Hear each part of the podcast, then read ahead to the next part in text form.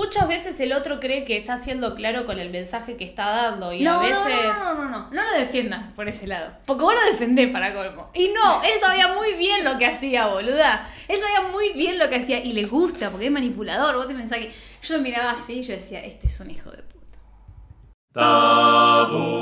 Tabulandia, tabula,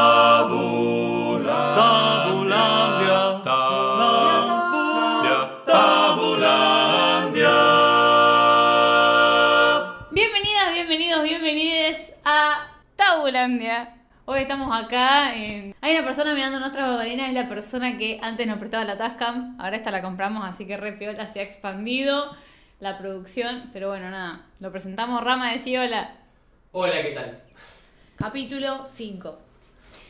Estamos acá las anfitrionas del programa Lillera Sol en Instagram o Sol Lillera en persona física y real Con 2G. con 2G y Ale Marín y e- y es, mi Instagram AleEEM1 Con 13. con 13. Como si esto no, no quedó claro antes ya.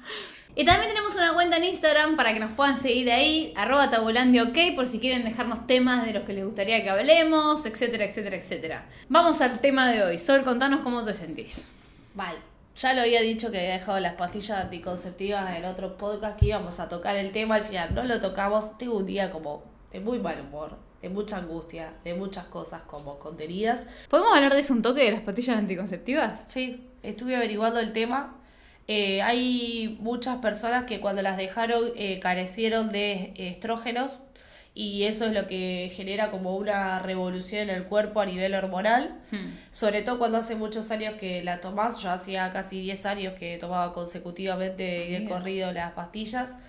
Estuve como con mucho malestar y de sentir como más sensible el cuerpo. Sí. Y a nivel eh, anímico, la verdad que patético. Yo había dejado las pastillas después de tres años de tomar.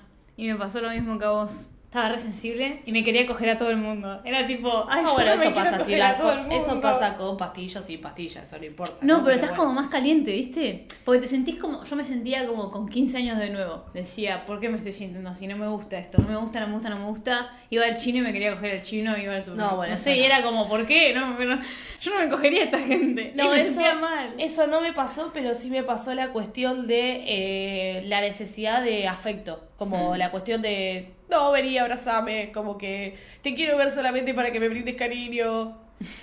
Sí, una cosa así, como muy mal. Y esto nos lleva a hablar del famoso falso Nacho, del cual hablamos dos podcasts anteriores. No, venimos hablando todos los podcasts. O sea, el anterior Todos los también podcasts de él.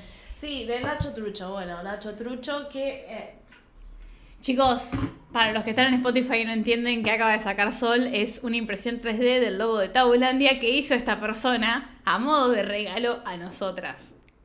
Es muy fuerte.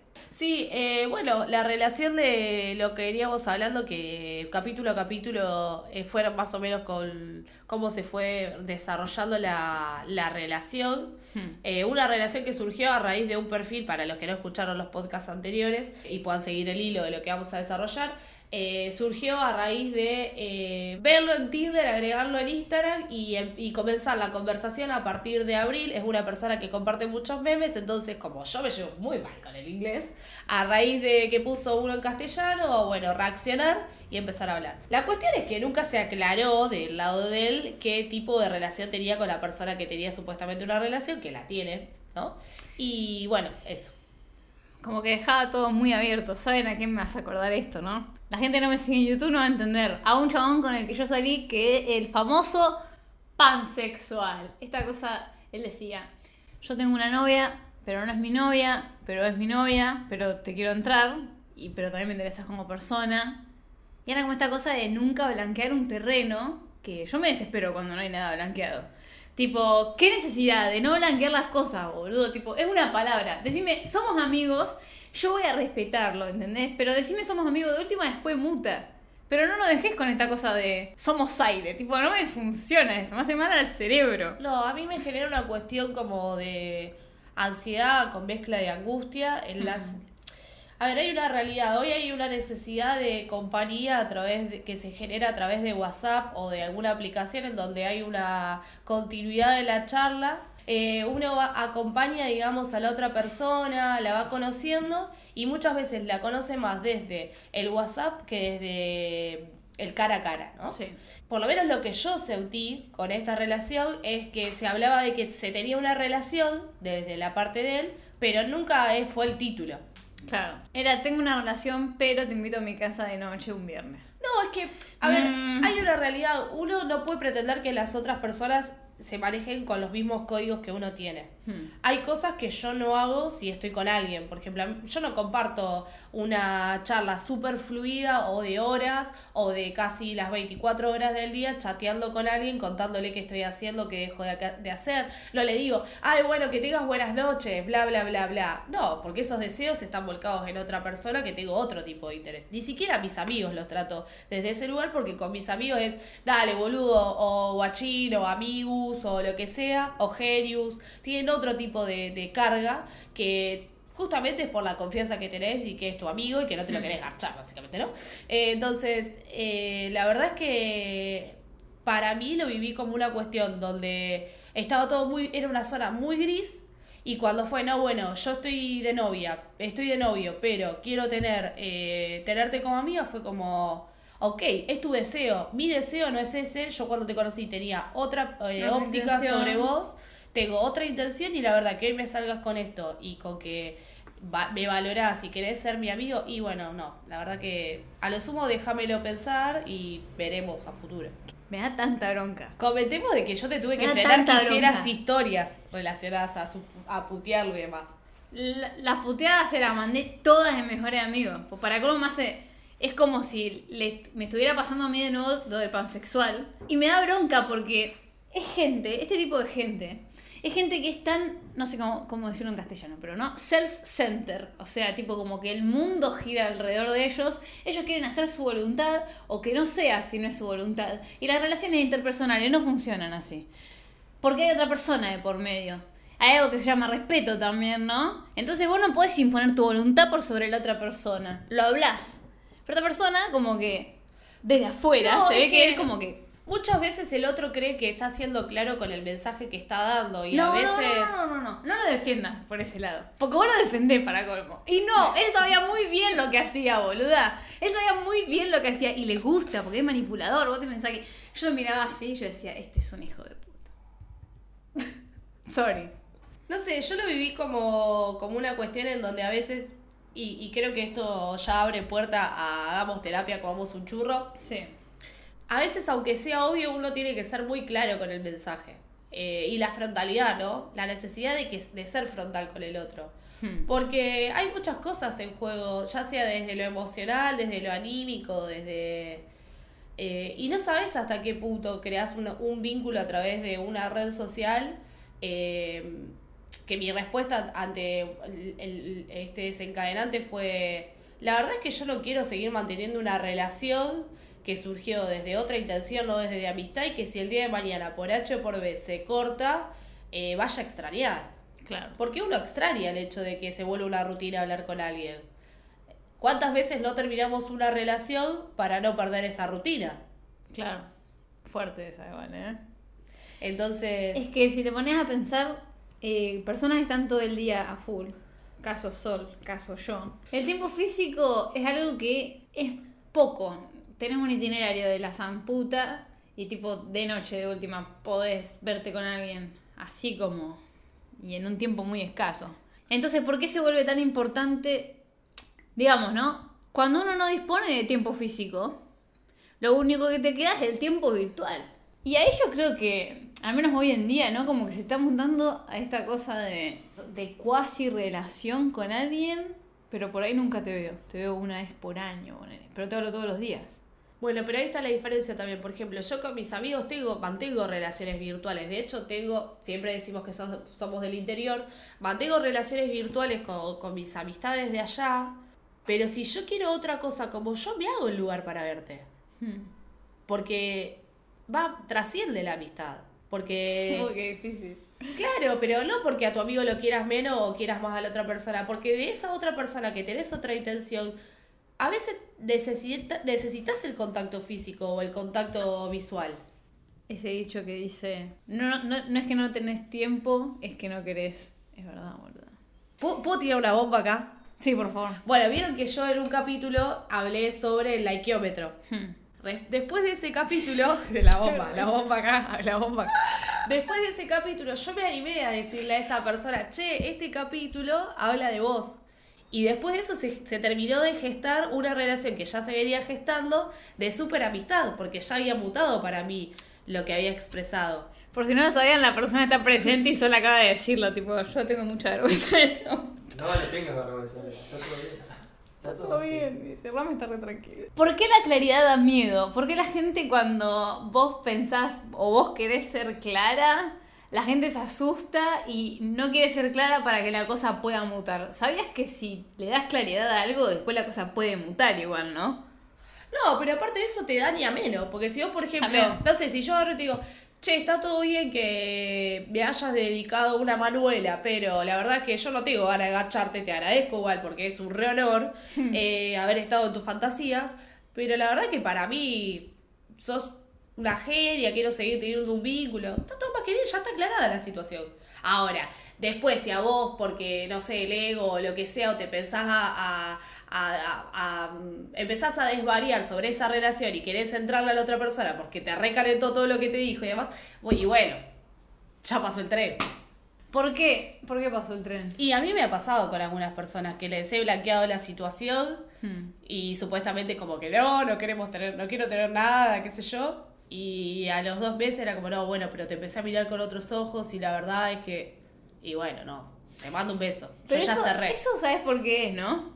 Porque uno quiere tener lo que no puede tener. Porque entonces yo vengo y te digo, ay, me gustás, Sol. Ponele, ¿no? Yo te, yo te confieso ahora, mi amor. Sol me gusta, vos me decís, no, seamos amiga. Bueno, está bien. Entonces yo voy y hago la mía. Ves que yo tengo una independencia y una vida por fuera de vos. Eso te empieza a afectar y decís, yo la quiero de nuevo a mis pies. Entonces ahí como que es el efecto contrario. Entonces a veces poner una etiqueta tal vez te ayuda a moverte a otra etiqueta, en cierto modo. ¿Tiene Sí, sentido? igual lo pienso de dos formas. Primero, que sí, coincido en lo que decís, muchas veces pasa que cuando vos clarificás la situación, esa persona muta en cuanto a su interés y focaliza su interés en otro lado. Pero también te puede pasar a la inversa, que vos me digas esto y que yo diga, ah, Ale es capaz de verme a mí como algo más y yo no lo tenía presente y jamás hubiera pensado que podía... Porque entra una cuestión de la autoestima también ahí y una cuestión de donde uno cree que no llega... Por ejemplo, yo tengo como... Yo tengo como un re problema con la gente que tiene una posición económica mucho mejor que la mía Hmm. como que me recuesta cuando sé eso seguir sosteniendo la cuestión de que tengo un interés para formar eh, o tener una relación sexual o tener una relación X o ¿Por qué? llegar a estar de novio. No sé, porque como que me siento inferior, ponele en ese sentido. Como que siento que a mí no me va a pasar eh, la de María, la del barrio, ¿entendés? No sé, es como muy, muy flashero el hecho de asumir la responsabilidad. Bueno, hablamos de la responsabilidad emocional. O sea, esto tiene que ver con eso también. Que no es una cuestión de, bueno, hoy, te- hoy es punto y aparte y me hago cargo de este punto y aparte y me chupo un huevo lo que a vos te genere o, te, o, te o cómo te afecte lo que te digo. Hablando de esto, lo único, lo único que puedo pensar es que la gente es tan egoísta a veces. Y no, no piensa nada en cómo puede afectar o dejar de afectar a la otra persona. Y me molesta que la gente sea tan egoísta. Hablando del egoísmo, ¿no? ¿Qué pasa cuando la otra persona te necesita y vos no podés estar, pero podrías estarlo si le pusieras voluntad, pero no lo haces, sabiendo aún que la persona te necesita? Y a veces eso eh, habla más de vos que de la otra persona. Por ejemplo, bronca. vos, vos me necesitas y yo digo, uy, re podría hacerme el tiempo, pero no tengo ganas de ir a bancarme la situación por la que está pasando, bla, bla, bla. No solamente habla de mi egoísmo, sino habla de que yo no quiero generar empatía con la situación que te está pasando porque probablemente hay cosas que tengo que rever de mí. Tremendo. Sí. Creo que se reduce a eso. Y también pasa no solamente por cuando estás mal, pasa también por cuando yo te veo feliz. Si yo te veo feliz a vos, estando con alguien, o estando en un proyecto, o haciendo determinada cosa, o planeando un viaje o lo que sea, y yo no me puedo juntar con vos en ese determinado momento porque eso me genera celos, rechazos, bronca, lo que sea, habla de mí. A veces no se trata, o sea, nunca se trata de nosotros. Se trata de lo que descubrimos a, raíz de la relación y el vínculo que creamos con la otra persona. Y eso también está bueno porque te va como puliendo el camino que vas recorriendo y entender por qué hay amistades que ya no te hablan, por qué hay amistades que quedan en el camino, por qué hay personas que se transforma el vínculo o, o vínculos que son momentáneos. ¿Y por qué por ahí se generan vínculos con extraños de un día para el otro que resultan Mm. ser más amigos que los amigos de años? ¿Sabes lo que me pasa? Me pasa mucho eso a mí. El otro día hablando con, con un compañero de la Facu, eh, él me dijo, yo creo que nunca me enamoré en la vida. Tiene treinta y pico de años el chabón. Y creo que no tengo la capacidad de amar en el modo en el que se muestra, ¿entendés? Como tipo... Como vos, vos pensás en amar y hay como un imaginario alrededor de eso. Y él decía, o, o lo que transmitía era que él era incapaz de amar de esa manera. Y lo peor de todo es que yo siento que también soy incapaz de amar de esa manera. ¿A qué te referís con esa manera? Con la manera así, como la de una pareja común. ¿Qué es una pareja común? Una pareja, boluda. Bueno, pero ¿qué es? Decirlo en palabras, ponerlo en palabras. ¿qué Una es? pareja, una pareja romántica. Una pareja de la que ves en las películas. Claro, una pareja que ves en las Que películas. te muestra nada más los momentos, un recorte de los momentos felices. Pero no tanto porque muestran solamente lo bueno, sino que por... O sea, todo el combo, no, no lo puedo concebir, pero porque soy una persona más fría de lo que parezco. Y me choca, porque también se ven mis amistades eso, como puedo generar un vínculo muy fuerte, pero pasa muy de vez en cuando y con muy pocas personas. Pero me sale por ahí generar vínculos muy fuertes con gente que conozco un día para el otro. Pero lo sostenés a lo largo del tiempo. Y sí. Y bueno, eso es lo importante. A mí, por ejemplo, me pasa que yo soy todo lo contrario de puertas para adentro eh, con las relaciones que genero. Soy de defender mucho y a veces termino defendiendo más a las personas que están en mi vínculo que a mí misma. Que no me ha pasado así a la inversa, ¿no? Recién ahora es como que está pasando que la gente con la que me estoy rodeando muchas veces salta a decir cosas que por ahí yo no me animo a decir de mí misma. Pero porque yo soy así con la gente que está alrededor o termino consiguiendo cosas para la gente que está en el entorno mío que no las consigo para mí. Pero eso, Eso es re flashero igual. eso es... ¿Por qué? ¿Por qué qué? Porque Sol tiene una característica muy interesante. Y con esto creo que pasamos a la, a la sección. No, ni idea cómo se llama esta sección. No tiene un nombre, creo. Porque en realidad nunca se hizo. Pero me gustaría reflexionar acerca de la actitud que tiene Sol. Que es verdad, Sol, tipo. Una actitud de sol se va a llamar. Un rayo de sol. Un rayo de sol. Hashtag. Arre. Literal, o sea, Sol, yo no sé cómo hace, pero es como que a todo el mundo le consigue lo que necesita. Es muy fuerte porque ella también se consigue las cosas para ella en última instancia, pero prioriza siempre el bienestar de la otra persona, cuando usualmente estamos acostumbrados a que no se vea eso, se vea que en realidad te pones como prior- prioridad. Pero no es el caso de Sol. Sol pone siempre a los demás como prioridad. Y me parece una característica interesante para resaltar, porque ¿por qué pones a los demás por encima tuyo? Sin dudas, en terapia lo he tratado mucho tiempo. Primero que a mí me genera felicidad la cuestión de la ayuda hacia el otro. Yo siento que para mí es como una misión que tengo en el mundo, que lo, lo he traducido también en la cuestión de puente, de ser puente entre personas. Es feo porque a veces, muchas veces me he replanteado por qué lo hago, si tiene que ver con una cuestión de autoestima, por eso digo que lo he tratado en terapia, de priorizar siempre a la resolución del conflicto o la búsqueda del otro antes de mi búsqueda. Está bueno que todos entendamos a- o, o no- nos permitamos hacer una introspección de ver qué, qué características tenemos o qué rayo de sol tenemos, ¿no? Hmm. y tratar de explotarlo, porque eso sin duda va a ser el vínculo que nos va a permitir crecer. A mí, por ejemplo, el tema, el tema de la vinculación me llevó a descubrir que tengo una vocación de asistencia hacia el otro, de servicio social, y además de eso me permitió encontrar la vocación de producción. Entiendo lo de la vocación, pero cuando se trata de las relaciones interpersonales, ¿cómo te sentís cuando sentís que eras un medio y no un fin? ¿Tiene sentido? Sí, Por eso también te buscas gente que falta, les falta una vuelta de tuerca. Tal vez sentís que vos se las das y te vas tranquila después. me pasó de ayudar mucha, Por ejemplo, Porque siempre ayudas a los chicos que te gustan. bueno, a algunos les he conseguido trabajo. ¿Entendés? Con Nacho Trucho me pasó que me quisiera presentar un amigo, estando en esta relación confusa, ¿no?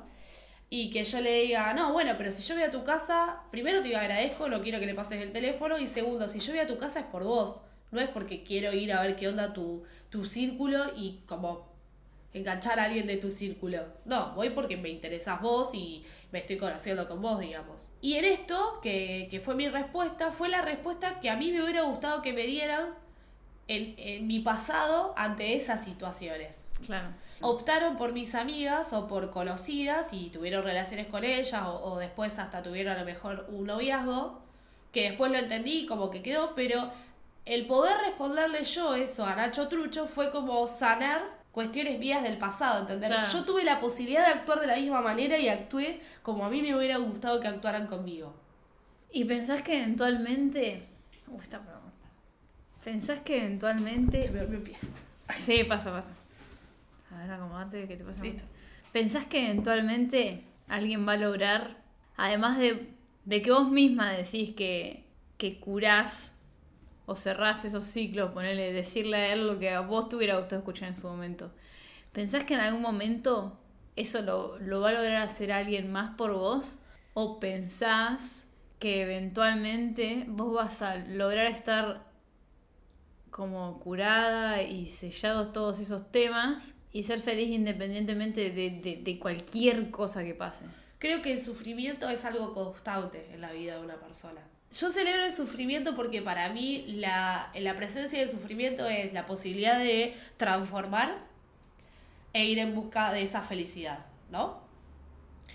Pero además de eso, referente a lo que vos me preguntabas, creo que hoy, eh, por hoy, ya siendo varios años que estoy sola después de haber estado en pareja y conviviendo y demás, eh, sigo sola porque todavía no encontré a alguien que haya conectado desde ese lugar. Y con ese lugar me refiero a cuando uno va evolucionando las relaciones, sobre todo las relaciones amorosas, vas adquiriendo una madurez emocional. En esa madurez emocional vos te vas conociendo y entendés qué es lo que querés y lo que necesitas. A mí me pasó que en un momento dije, che, te- eh, sigo buscando el mismo patrón de persona que es indiferente, que no me da eh, bola, que tengo que estarle de atrás, que... Y no es lo que quiero. Entonces yo digo, loco, yo no quiero esto, yo quiero alguien que, que opte por mí, que se preocupe por mí, que quiera estar conmigo, que sea demostrativo de afecto, pero ¿qué me pasaba con eso? Me daba miedo. Claro. Entonces, el miedo se puede demostrar de, de muchas maneras. Una que te genere, ah, este ego pesado, ¿para qué me escribe? O qué goma me está controlando porque te escribe preguntándote por ahí cómo estás. ¿Y no te pasa que te pones a pensar que decís, hoy me gustaría que alguien tipo, estuviera acá conmigo abrazándome, pero al mismo tiempo, si se llega a dar esa situación, sentís que no estás ni en pedo preparada para que alguien te abrace de noche? Con todo lo que eso significa, con ese vínculo, con esa vulnerabilidad, con esa entrega. No, de noche no me pasa, me pasa cuando vuelvo a mi casa. Claro. Me pasa cuando vuelvo a casa y es como... eh, alguien que abra la puerta y que diga, che, ¿estás bien? Mm. Pero, sí, mal. Pero es el, el bien sentido, no el bien de, como me ha pasado, decir, sé que es un trámite, Claro. ¿entendés? Sé que lo digo de compromiso y es como, dale, ¿viste cuando vos a veces decís, che, ¿estás todo bien? Y vos decís, sí, bien, bla", y vos sabés que hay un montón de cosas atrás. Pero cuando te encontrás a alguien que realmente te conoce, te dice, dale, dale, ¿qué te pasa? Bueno, hablábamos de, recién de, de la madurez emocional cuando vos ya sabés qué es lo que necesitas o cuando sabés qué buscas en la otra persona. A mí me ha pasado de abrir la puerta de mi casa y decir, loco, ya sé que no me vas a, a contener y hoy realmente necesito que estés ahí. Entonces, cuando a vos ya esas cosas no te dan lo mismo es cuando preferís continuar solo, porque no diste todavía con esa persona. ¿Te pasó alguna vez de sentir que no es un abrazo por un abrazo, que, es un- que, que ves la conexión desde otro lugar con una persona? Sí. Bueno, a mí no me pasó, por ejemplo. Para mí los abra- primero que no dejo que me abrace todo el mundo. Tengo una gran resistencia a que me toquen las personas. Entonces, para mí cuando vos tenés una entrega con alguien, que una persona te habilite el cuerpo, es re importante. Es re importante y no somos conscientes de eso. Y que te lo habilite habilitándose, como tipo Sí, permitiendo, permitiéndote, ni hablar cuando ya estás en un marco desde lo sexual, ¿no? Pero que alguien, eh, no sé, te haga mimos, ponele, o tocarte el pelo, o hacerte mimos, o rascarte, o lo que sea, es un acto de amor, más allá de que sea un amigo, una amiga o un desconocido. Hmm. Entonces, estaba desde el lado de verlo, de, de valorarlo, y está también desde el lado de no, no generes faltas, falsas expectativas. Y también la anticipación a que se puede terminar. Sí, Y la resistencia que eso genera. Sí, pero también de eso es, yo siento que hoy las redes sociales nos desafectivizaron.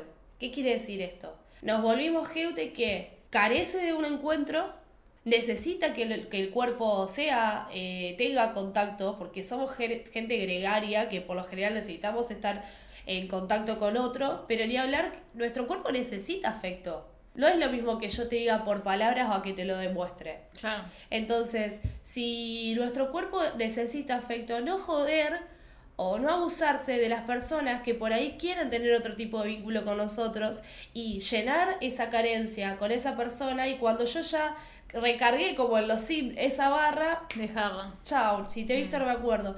Porque, ¿qué, le- ¿qué pasa con esa otra persona? Te creas un problema. Eso pasa. Jaja, spoiler.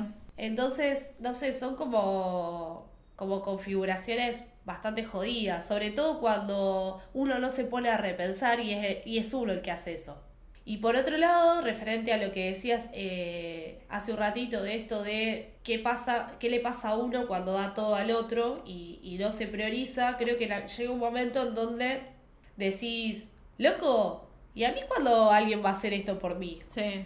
Y ahí es cuando vos decís, no, bueno, pero yo soy el protagonista de mi vida. Entonces lo tengo que hacer yo por mí. Y cambias el chip y por ahí puede que por, durante mucho tiempo cambies el chip y empieces a hacer cosas por vos y después vuelvas a lo otro y vuelvas y así. O entiendas que primero es lo tuyo y después lo de los demás. Hmm. ¿Puedo contar algo relacionado con eso? Me pasó con mi expareja a mí. Cuando lo dejé, que hice ese clic. Pero fue un clic para bien. Porque cuando yo estaba con el chabón este, yo lo priorizaba mucho a él. Yo quería ayudarlo. Entonces, para que si alguna vez se terminaba lo nuestro, que él me recordara como esta heroína, ¿entendés? Ni siquiera como en el día a día, que para el futuro. Como para decir, si me muero alguien se va a acordar de mí. Y yo esperaba en cierto modo que él hiciera eso también por mí. Que él quisiera hacer ese recuerdo que yo dejé intacto, ¿entendés? Pero no fue así. Y cuando corté con él dije, él no hacía nada por mí. Pero ¿por qué yo hacía todo por él? ¿Por qué no me priorizo más? Y me empecé a priorizar más. Es una lucha interna constante igual. Porque digo, ¿por qué me siento tan bien así, ¿entendés?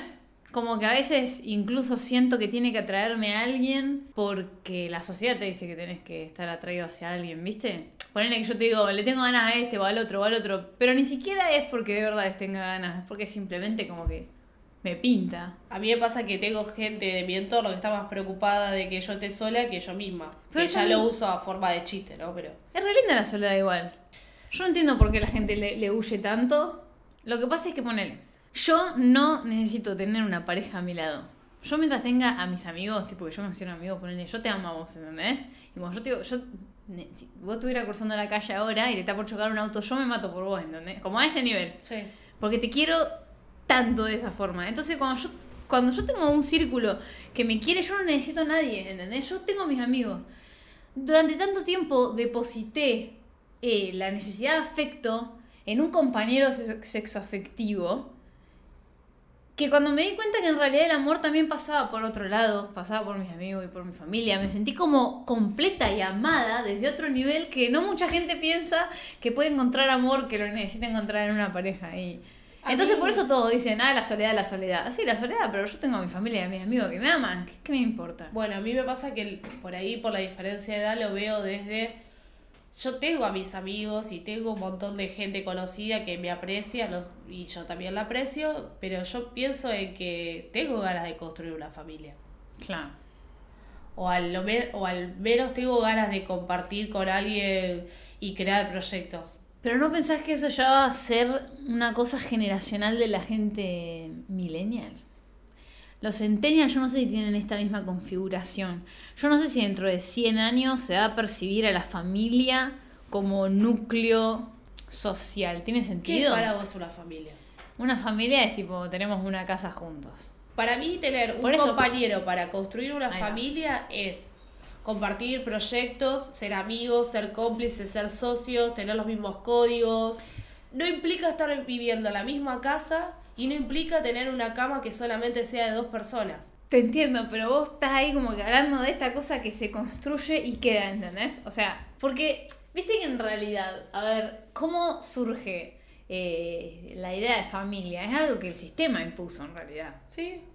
Las relaciones, pero por eso te digo, la manera en que nosotros La conseguimos familia, la hacer familia la se familia, forma por una cuestión de necesidad de resguardo ante eh, la supervivencia.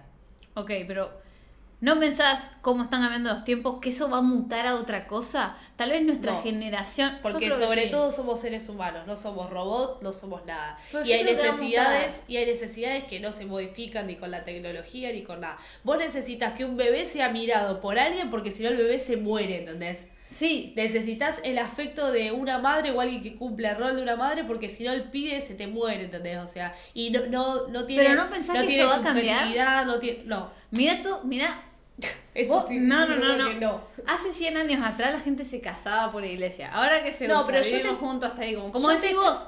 Yo te estoy hablando de ser humanos. Yo te estoy hablando de ser humanos, no te estoy hablando de configuraciones familiares. Que es distinto. Pero no pensás que en un futuro va a cambiar esa configuración igual. Yo entiendo Hoy lo hay que vas. configuraciones diferentes. Hay, hay relaciones libres. Pero siento que va a cambiar hay- igual, va a ver como... Hay relaciones libres. Hay, hay, tenemos en otros países y en otros continentes otras configuraciones donde, por ejemplo, un jeque tiene 48.500 mujeres, donde Y sus pibes cada una. El tema es que quiere uno. La verdad que a mí me chupa un huevo lo que quiera el mundo. Pero no yo, pensás yo que es siento lo que necesito yo, o sea. Obvio, obvio, vos lo sentís así. Pero por eso no te digo, no pensás que es generacional en realidad, porque tu idea de familia va a ser muy diferente a la idea de familia que tenga tu hijo.